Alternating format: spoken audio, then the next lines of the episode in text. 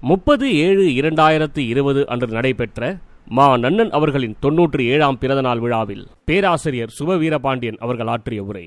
தமிழர் தலைவர் ஐயா ஆசிரியர் அவர்களே அருமை நண்பர் கோவி லெனின் அவர்களே பேராசிரியர் நந்தன் அவர்களினுடைய குடும்பத்தினர் உறவினர்களே இந்த அரங்கத்தில் கலந்து கொண்டிருக்கிற அண்ணன் திருநாவுக்கரசு கவிஞர் கலி பூங்குன்றன் உள்ளிட்ட அருமை பெரியோர்களே அனைவருக்கும் என் அன்பு வணக்கம். நான் பார்க்கிறேன் இவ்வளவு பேர் கூடியிருக்கிறோம் என்றால் இருநூற்றி ஐம்பது பேருக்கு மேலாக கூடியிருக்கிறோம். பொதுவாக சென்னையில் ஒரு இலக்கிய அரங்கத்தில் கூட்டம் நடத்தினால் கூட நூறு பேர் தான் வருவார்கள். எனவே இன்றைக்கு இருநூற்றி ஐம்பது பேர் என்பது ஒரு மிகப்பெரிய விழாவாக இது நடந்து கொண்டிருக்கிறது. ஐயா அவர்களின் மீது எவ்வளவு பேர் எத்தனை அன்போடு இருக்கிறோம் என்பதை இந்த நிகழ்வு நமக்கு எடுத்து காட்டுகிறது. காலம் கடந்து கொண்டிருக்கிறது எவ்வளவு நேரம் பேசலாம் என்று நான் கருதினேன். இருபது நிமிடங்கள் பேசலாம் என்று முடிவு செய்தேன். அது ஐயாவே சொன்னது மாதிரி இருபது நிமிடம் என்றால் இருபது நிமிடம் தான் என்று அவர் சொன்னது போல சரியாக அந்த நேரத்தை வகுத்து கொண்டு அதுவும் எனக்கு தரப்பட்டிருக்கிற தலைப்பு எல்லோரும் அறிந்த ஒன்றுதான். தந்தை பெரியார் வழியில் புலவர் நன்னன் என்பதை சொல்லி தெரிய வேண்டியதில்லை. அவரை அறிந்தவர்கள் எல்லோரும் அறிவும். நான் ஐயா நன்னன் அவர்களை ஆயிரத்தி தொள்ளாயிரத்தி எழுபத்தி இரண்டாவது ஆண்டு முதன் முதலாக அவரை சந்திக்கிற வாய்ப்பை நான் பெற்றேன். என்னுடைய கல்லூரி நண்பர் காரைக்குடி அழகப்பர் கல்லூரியிலே என்னுடைய கல்லூரி நண்பராக இருந்த செம்பை சேவியர் அவர்கள் அப்போது மாநில கல்லூரியில் படித்துக் கொண்டிருந்தார். அவருடைய ஆசிரியராகத்தான் நான் ஐயா நன்னன் அவர்களை முதலில் சந்தித்தேன்.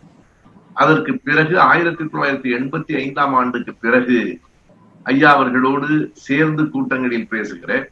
திருமண விழாக்களில் அவர் தலைமையேற்றிருக்கிற நேரங்களில் வாழ்த்துறை வழங்குகிற அந்த வாய்ப்புகள் எல்லாம் எனக்கு கிடைத்தன. பல நேரங்களில் பல முறை ஐயா அவர்களை சந்தித்திருக்கிறேன். அவர் எப்படி பேசுவார் என்றால் இன்றைக்கு இந்த விழாவில் அவர் அவருடைய பிறந்த நாளில் இரண்டாயிரத்தி பதினேழாம் ஆண்டு பேசியதை வெளியிட்டீர்கள். அணிமலர் பேசுகிற போது வீட்டுக்கு வந்தோன்னு அடடே என்று சொல்லுவார் அது அப்படியே எனக்கு ஐயாவினுடைய முகத்தை என் நினைவுக்கு கொண்டு வந்தது. எனவே புலவர் ஐயா அவர்களை எல்லோரும் அறிவோம். அவர் பெரியார் வழியில வாழ்ந்தவர் என்பது எந்த இடத்தில் பெரியாரோடு அவர் ஒன்றி போயிருக்கிற இடம் எந்த இடத்தில் பெரியார் வழியில் புலவர் நன்னன் என்று சொல்வதற்கு மிக பொருத்தமான இடம் இருக்கிறது என்று நான் எண்ணி பார்த்தேன். பெரியார் கடவுள் மறுப்பாளர் ஐயா கடவுள் மறுப்பாளர். பெரியார் சாதி மறுப்பாளர் பேராசிரியர் நன்னன் சாதி மறுப்பாளர். பெரியார் மிகவும் சிக்கனத்தை போற்றுகிறவர் பேராசிரியர் நன்னன் அவர்களும் சிக்கனத்தை போற்றுகிறவர். பெரியார் எதிலும் ஒழுங்காக கராராக இருக்க வேண்டும் என்று நினைக்கிறவர் ஐயா நன்னன் அவர்களும் அப்படி இருக்கிறவர். இவையெல்லாம் நாம் அறிந்த செய்திதான். இவற்றையெல்லாம் தாண்டி எங்கே பெரியார் வழியில் புலவர் நன்னன் ஒன்றி போகிற இடம் மற்றவர்களால் கூட அத்தனை எளிதாக பெரியார் வழியில் ஒன்ற முடியாத இடம் ஏதேனும் இருக்கிறதா என்று நான் எண்ணி பார்த்தேன். ஓர் இடம் இருக்கிறது. அவருடைய சிறப்பு பெரியாரோடு ஒன்றி போகிற இடம் எங்கே இருக்கிறது என்று நாம் எண்ணினால் எல்லோருக்குமே தெரியும். நான் நன்னனையா அவர்களோடு கூட்டங்களில் பேசியிருக்கிறேன். இலக்கிய கூட்டத்தில் பேசுவது வேறு. நன்றாக நினைவிருக்கிற ஒரு கூட்டம் பொன்னேரிக்கு அருகில் ஒரு கிராமத்தில் ஐயா அவர்கள் பேசுகிறார்கள். கூடுதலாக நானும் அந்த கூட்டத்தில் உரையாற்றுகிறேன். நான் முதலில் பேசி முடித்து விட்டேன் பிறகு பேராசிரியர் அவர்கள் பேசினார்கள். சரியாக சொல்ல வேண்டுமானால் அந்த கிராமத்து மக்களிடம் என்னால் அவர்கள் மொழியில் எனக்கு பேச தெரியவில்லை. நான் பேசுகிற மொழியை ஓரளவுக்குத்தான் அவர்களால் உள்வாங்கிக் கொள்ள முடிந்த எப்போதும் பல்கலைக்கழக மாணவர்களுக்கு வகுப்பெடுத்து விடுவது எளிது. மூன்று வயது குழந்தைக்கு வகுப்பெடுப்பது மிக கடினம். அதுதான் மிக மிக கடினமான ஒரு செயல். அதை பேராசிரியர் நன்னன் அவர்களைப் போல அத்தனை எளிதாக வேறு யாரும் செய்துவிட முடியாது. அவர் தொலைக்காட்சியில எடுத்ததை நண்பர் லெனின் சொன்னார். அனிமலர் சொல்லுகிற போது ஒரு செய்தி அங்கேதான் அவருடைய மிகப்பெரிய வெற்றி இருக்கிறது என்பது எனக்கு புரிந்தது. அங்கேதான் அவர் பெரியாரியத்தை பின்பற்றுவதில் மிக சரியான ஒரு இடத்தில் இருந்திருக்கிறார் என்பதையும் நான் விளங்கிக் கொண்டேன். எங்க பேரப்பிள்ளைகளை உட்கார வைத்து எப்படி கதை சொல்லுவார் என்பதை அந்த கதையை முடிக்கிற போது எப்படி முடிப்பார்? பேராசிரியர் நன்னன்யா தொல்காப்பியத்திற்கு மிக நுட்பமாக விளக்கம் சொல்லுகிறவர். பேராசிரியர் நன்னன் யார் யாருடைய தமிழ் மொழியையும் ஒழுங்குபடுத்தி சரி செய்கிறவர். ஒன்றிணைந்து என்று நான் சொல்லுகிற போது அது எப்படி தம்பி ஒன்றிணைந்து ஒருங்கிணைந்துதான் சொல்லணும் என்று என்னை திருத்தியவர். நம்முடைய லெனின் சொன்னது போல எந்த இடத்திலும் யாராவது முயற்சிக்கிறேன் அப்படின்னு சொன்னா பேசி முடிச்சு மேடையில் உட்காரும் போது அது முயற்சிக்கிறேங்கிறது சரிங்களா? முயல்கிறேன் தானே சொல்லணும் அப்படிம்பார். நீங்க சொன்னது தப்புங்கிறத கூட மிக எளிமையாக விளக்கி சொல்லுகிறேன். ஒரு மிகப்பெரிய பேராசிரியர். நான் படித்திருக்கிறேன். சிவாஜி கணேசன் அவர்களே பாராட்டி அழைத்து ஐயாவுக்கு விருந்து வைத்தார். அந்த தொலைக்காட்சியில அவர் பேசுகிற அழகு இருக்கிறது பாருங்கள். யாருக்கும் வராது. எதிர யாருமே இல்லாம ஒரே ஒரு கேமராமேன் அந்த கேமராமேன் சொல்லியிருக்கிறாரு. என்னால சிரிக்காம இருக்க முடியாது.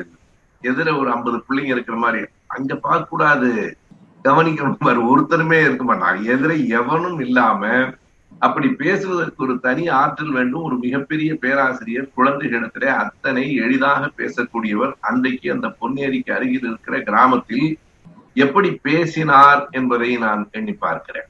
இங்கேதான் அந்த இடத்துக்கு நான் வருகிறேன். எப்படி பேசினார் என்றால் கடவுள் மறுப்பை தான் ஐயா பேசுகிறார்.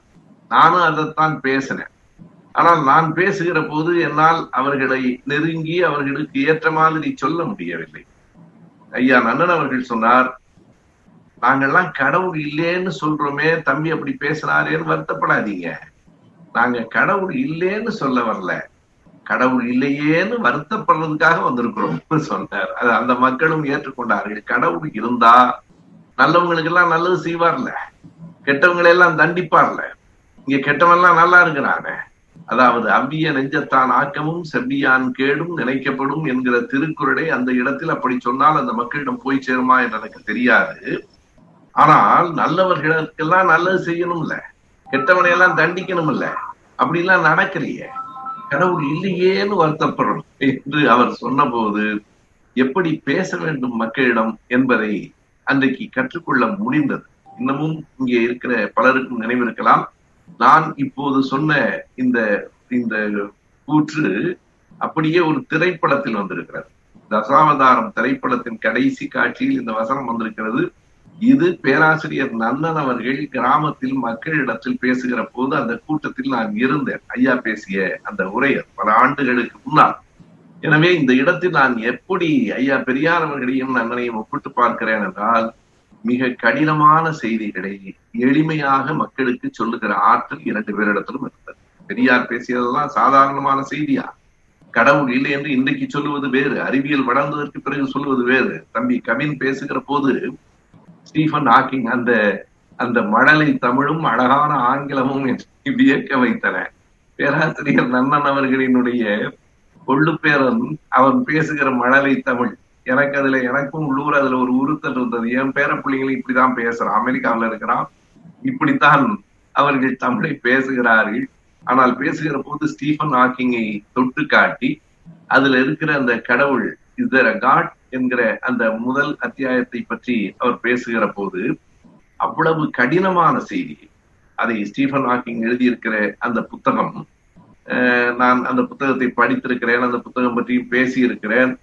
அந்த புத்தகத்தில் எத்தனை கடினமான செய்தியை ஸ்டீபன் ஹாக்கிங் சொல்லுகிறார் ஆனால் எல்லோருக்கும் எளிதில் புரிந்து விடாது ஒரு அளவுக்காவது அது பற்றிய அறிவு அல்லது ஒரு தெளிவு இருக்கிறவர்களால் தான் அதை பின்பற்றி புரிந்து கொள்ள முடியும். ஆனால் அந்த புத்தகத்தை கூட நன்னனையாவிடம் கொடுத்தால் எவருக்கும் புரிய வைத்து விடுவார் என்று எனக்கு தோன்றும். அதுதான் பெரியாரிடத்திலும் ஐயா நன்னனிடத்திலும் இருந்த மிகப்பெரிய ஆற்றல். இதை நான் இன்னொரு புத்தகம் படிக்கிற போது உணர்ந்தேன். உண்மையாக அந்த புத்தகத்தில் அந்த வரியை படிக்கிற போது எனக்கு ஐயா பெரியார் அவர்களும் பேராசிரியர் நன்னன் அவர்களும் தான் நினைவு கொண்டார். அதனால் தான் இந்த தலைப்பை அந்த வரியில எடுத்துக் கொள்கிறேன். இஸ்ரேலை சார்ந்த யுவால் நோவா ஹராரி எழுதிய புத்தகம். இங்கே இருக்கிற நம்முடைய பிள்ளைகள் பலர் அதை படித்திருப்பார்கள். அவருடைய புத்தகத்தை முதல் புத்தகத்தை நான் படிக்க ஆரம்பித்தேன். ஹோமோசேபியன்ஸ் என்று அதற்கு பிறகு அவருடைய ஹோமோடியஸ் படித்தேன். தொடர்ந்து அந்த ஹராரியினுடைய இஸ்ரேலில் இருக்கிறார் வரலாற்றுத்துறை பேராசிரியர். ஐயா ஆசிரியர் அவர்கள் எனக்கு பல புத்தகங்களை இந்த புத்தகத்தை படிச்சிட்டீங்களா? இல்லைன்னா படிங்க என்று சொல்லுகிற இயல்புடையவர். அவர் சொல்லி பல புத்தகங்களை நான் இப்ப இந்தியா டிசன்ஸ் என்கிற புத்தகம் எல்லாம் ஆசிரியர் சொல்லித்தான் அதற்கு பிறகு வாங்கி படித்தேன். டி. கே. இளங்கோவன் அவர்கள் உடனே அந்த புத்தகத்தை ரெண்டு வாங்கி அவர் ஒன்று வைத்துக் கொண்டு ஆசிரியர் சொன்ன புத்தகம் இதுதான் என்று எனக்கு கொடுத்தார். எதற்கு சொல்கிறேன் என்றால் இந்த யுவால் நோவா ஹராரி இப்போது வெளிவந்திருக்கிற ஒரு புத்தகம். இந்த twenty twenty one lessons twenty first century இந்த புத்தகத்தை நான் சொல்லுவது இங்க இருக்கிற பிள்ளைகள் படிக்க வேண்டும் என்பதற்காக. மிக அருமையான ஆழமான செய்திகளை கொண்ட புத்தகம். இன்னும் முதல் இரண்டு புத்தகங்கள் தமிழில் வந்துவிட்டன இது வரவில்லை. இந்த புத்தகத்தில் சொல்லுகிற ஒரு வரி அதற்காகத்தான் நான் சொல்லுகிறேன். அதுல ஒரே ஒரு வரி ஹராரி சொல்லுகிறார் கிளாரிட்டி இஸ் பவர் என்று சொல்லுகிறார். பொதுவாக நாலெட் இஸ் பவர் என்று நாம் கேள்விப்பட்டிருக்கிறோம் படித்திருக்கிறோம். அறிவுதான் ஆற்றல் என்று சொல்லுவோம். இல்லை இல்லை. அறிவுதான் ஆற்றல் என்பது அல்ல தெளிவுதான் ஆற்றல். கிளாரிட்டி இஸ் பவர் அறிவு இருந்தால் மட்டும் போதுமானதில்லை. அந்த அறிவை யாரால் தெளிவாக வெளிப்படுத்த முடிகிறதோ யாரால் எளிமையாக கொண்டு சேர்க்க முடிகிறதோ அவர்களே ஆற்றலாளர்கள் என்பதுதான் இன்றைய உலகத்தின் மிக தெளிவான ஒரு பார்வை. எனவே நாம் எதனை கற்றுக்கொள்ள வேண்டும்? பெரியாரிடத்திலிருந்தும் பேராசிரியர் அண்ணன் அவர்களிடத்திலிருந்தும் எந்த ஒன்றையும் சொல்லுகிற போது இருக்கிற அந்த தெளிவு கிளாரிட்டி இஸ் பவர் என்பதை நாம் உள்வாங்கிக் கொண்டால் எப்படி சொல்ல வேண்டும்? எந்த ஒன்றையும். ஏனென்றால் அத்தனை கடுமையான செய்திகளை இத்தனை எளிதாக சொல்ல முடியுமா? இரண்டு எல்லைகளும் பழகியவர்களாக இரண்டு பேரும் இருந்திருக்கிறார்கள். பெரியார் அவர்கள் சொன்னதெல்லாம் உலகத்தில் இங்கசால் சொன்னதோடு நாம் ஒப்பிட்டு பார்க்கிறோம். உலகத்தினுடைய மிகப்பெரிய அறிவாளிகள் சாக்ரட்டிஸ் சொன்னதோடு ஒப்பிட்டு பார்க்கிறோம். ஐயா அவர்கள் அந்த புத்தகங்களை எல்லாம் படித்து விட்டு இப்போது என்னை போல இந்த புத்தகம் அந்த புத்தகம் என்றெல்லாம் குறிப்பிட்டு சொல்லி படித்து சொல்லுகிறவர் அல்ல. அவருடைய சுய சிந்தனையில இருந்து வந்திருக்கிற மிக கடுமையான சிக்கலான செய்திகளை மிக எளிமையாக பொதுமக்களிடம் பேசியவர் பெரியார். அதுதான் அவருக்கு இருக்கிற மிகப்பெரிய சிறப்பு. அதனால்தான் இன்றைக்கு வரைக்கும் பெரியாரின் சிலை பார்த்து கூட பயப்படுகிறார்கள். ஐயா அவர்கள் இறந்து போய் நாற்பத்தி ஏழு ஆண்டுகளுக்கு பிறகு பெரியாரை பற்றியே எதிரிகள் இன்னமும் பேசிக் கொண்டிருக்கிறார் ஐயா பெரியாரே சொல்லுவார் எனக்கு எனக்கு போதுமான விளம்பரத்தை எதிரிகள் செய்து விடுவார்கள் என்று. என்ன எனக்கு வியப்பாக இருக்கிறது என்றால் அவர் இறந்து போய் நாற்பத்தி ஏழு ஆண்டுகளுக்கு பிறகும் செய்து கொண்டிருக்கிறார்கள் என்பதுதான் அதற்கு காரணம். அத்தனை கடுமையான செய்திகளை வலிமையான செய்திகளை அத்தனை எளிமையாக அவர் சொன்னதுதான். கிராமங்களில் போய் அன்றைக்கு இன்றைக்கு இருக்கிற இன்றைக்கு ஓரளவுக்கு கிராமங்களில் எல்லோரும் படித்திருக்கிறார்கள். நம் வீடுகளில் படிக்காத பிள்ளைகள் இல்லை. ஆனால் எண்ணி பார்க்கலாமே நாற்பது ஐம்பது ஆண்டுகளுக்கு முன்னால் எழுபது எண்பது ஆண்டுகளுக்கு முன்னால் எத்தனை பேர் கிராமங்களிலே படித்திருந்தார்? படித்தவர்களே கிராமங்களிலே இருப்பதற்கான வாய்ப்பு இல்லை. அப்படி படிப்பறிவு இல்லாத இடத்திலும் கூட போய் பேசுகிற ஒரு மிகப்பெரிய ஆற்றல் அந்த கிராமத்து மக்களுக்கும் புரிய வைக்கிற ஆற்றல் அந்த தெளிவு அந்த எளிமை அப்படியே பேராசிரியர் நன்னன் இடத்துல இருந்தது. அதுதான் நான் எண்ணி பார்க்கிறேன். தந்தை பெரியார் வழியில் புலவர் நன்னன் என்று சொன்னால் கடுமையான செய்திகளை மக்கள் அறிந்து கொள்ள வேண்டிய செய்திகளை ஐயா பெரியாரை போலவே மிக எளிமையாக எடுத்துச் சொன்னவர் பேராசிரியர் நன்னன் என்பதுதான் அவர் வழியில் பயணப்பட்டதற்கான அடிப்படை. இது எங்கே இருந்து வந்திருக்கிறது? பெரியாரிடமிருந்து தான் வந்திருக்கிறது.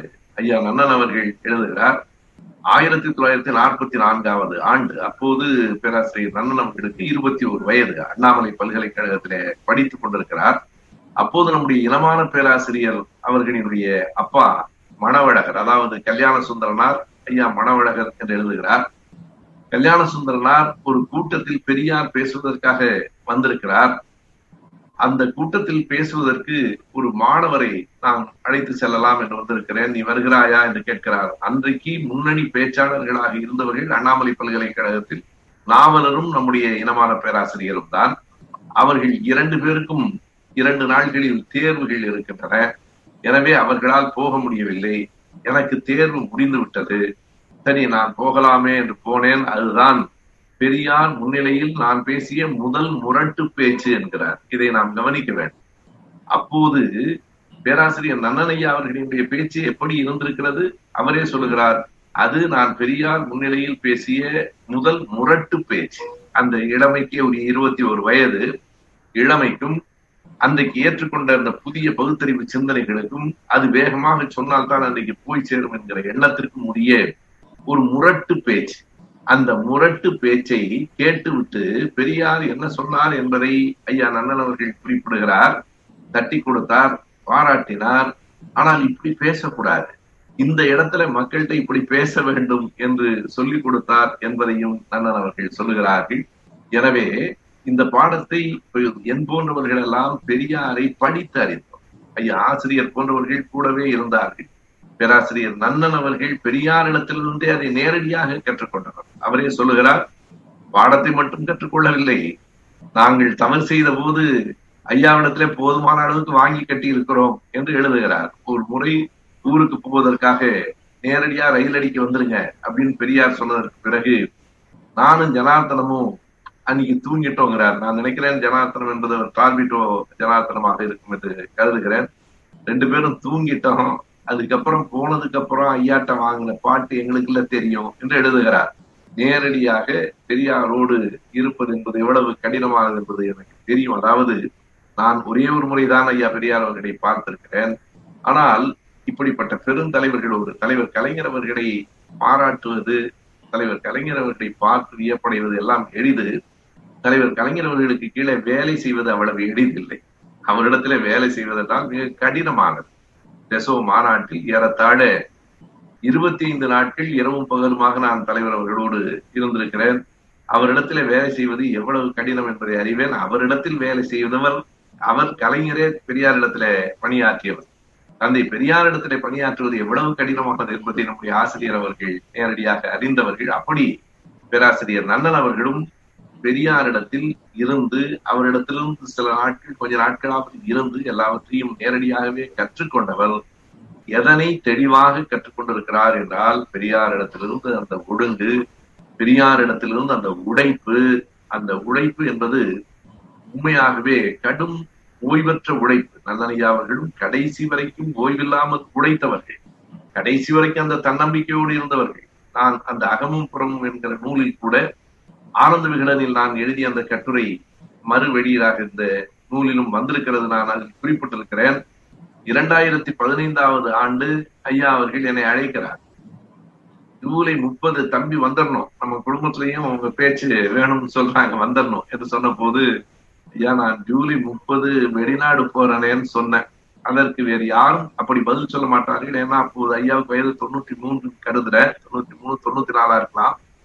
தொண்ணூத்தி மூன்று அப்போது அவர் சொல்லுகிறார் நான் வெளிநாடு போ அதனால என்ன? அடுத்த ஜூலை முப்பது இப்பவே குடிச்சிருங்க. அடுத்த ஜூலை முப்பது வந்து பேசுங்க என்று தொண்ணூற்றி மூன்றாவது வயதில் வந்து பேசுவதற்கு அழைத்த அந்த தன்னம்பிக்கை உறுதி வாழ்வில் எப்போதும் எந்த இடத்திலும் சோர்வற்ற தன்மை உழைப்பதற்கு அந்நியமாக கடைசி வரையில் இருந்தது எல்லாமே நாம் ஒப்பிட்டு பார்த்தால் ஐயா பெரியார் வழியிலேதான் புலவர் நன்னன் அவர்கள் வாழ்ந்திருக்கிறார். பெரியாரினுடைய கருத்துக்களை பேசி இருக்கிறார் என்பதில்லை. பெரியார் வழியிலேதான் வாழ்ந்திருக்கிறார் என்பது புரிகிறது. அவற்றில் எல்லாவற்றிலிருந்தும் மக்களுக்கு பயன்படத்தக்க வகையில் பெரியாரின் வழியில் பேராசிரியர் அவர்கள் நடந்த ஒரு இடம் எந்த கடுமையான சிக்கலையும் எளிமையாக மக்களிடம் பேசுவது மக்கள் மொழியில் பேசுவது என்பதுதான் யாரோடு பேசுகிறோமோ அவர்கள் நிலையில் நின்று பேசுவது. ஒரு மிகப்பெரிய அறிவாளியோடு பேசுகிற போது ஒள்ளிய ராதல் என்று திருக்குறளிலே சொல்லுகிற மாதிரி அறிவாளியோடு பேசுகிற போது அந்த அறிவாளிக்கு ஏற்ற வகையில் பேசுவதும் வெகுளியாக இருக்கிற வெள்ளையாக இருக்கிறவர்களோடு பேசுகிற போது அந்த வெள்ளை வண்ணம் கொள்ளல் என்று குரல் சொல்வது போல அவர்களை விட எளிமையாக ஆகுவதும் அத்தனை பேருக்கும் கை வந்து விடாது. ஐயா பெரியாருக்கு வந்தது. பெரியார் வழியில் நடந்த பேராசிரியர் நன்னன் அவர்களுக்கும் வந்திருக்கிறது. அதுதான் அந்த தெளிவுதான் அவருடைய மிகப்பெரிய ஆற்றல். அந்த தெளிவுதான் பெரியார் வழியில் அவர் நடந்ததற்கான மிக அழுத்தமான ஒரு சுவடு. அதுதான் நாம் எல்லோரும் இருவரிடமிருந்தும் கற்றுக்கொள்ள வேண்டிய செய்தியும் அது என்று நான் கருதுகிறேன். பெரியார் வழியில் புலவர் நன்னன் என்னும் தலைப்பில் இந்த மகிழ்ச்சியான நாளில் உங்கள் அனைவரோடும் சேர்ந்து பேசுவதற்கு வாய்ப்பளித்த நன்னன் குடியினருக்கு என் அன்பு நன்றி அனைவருக்கும் வணக்கம்.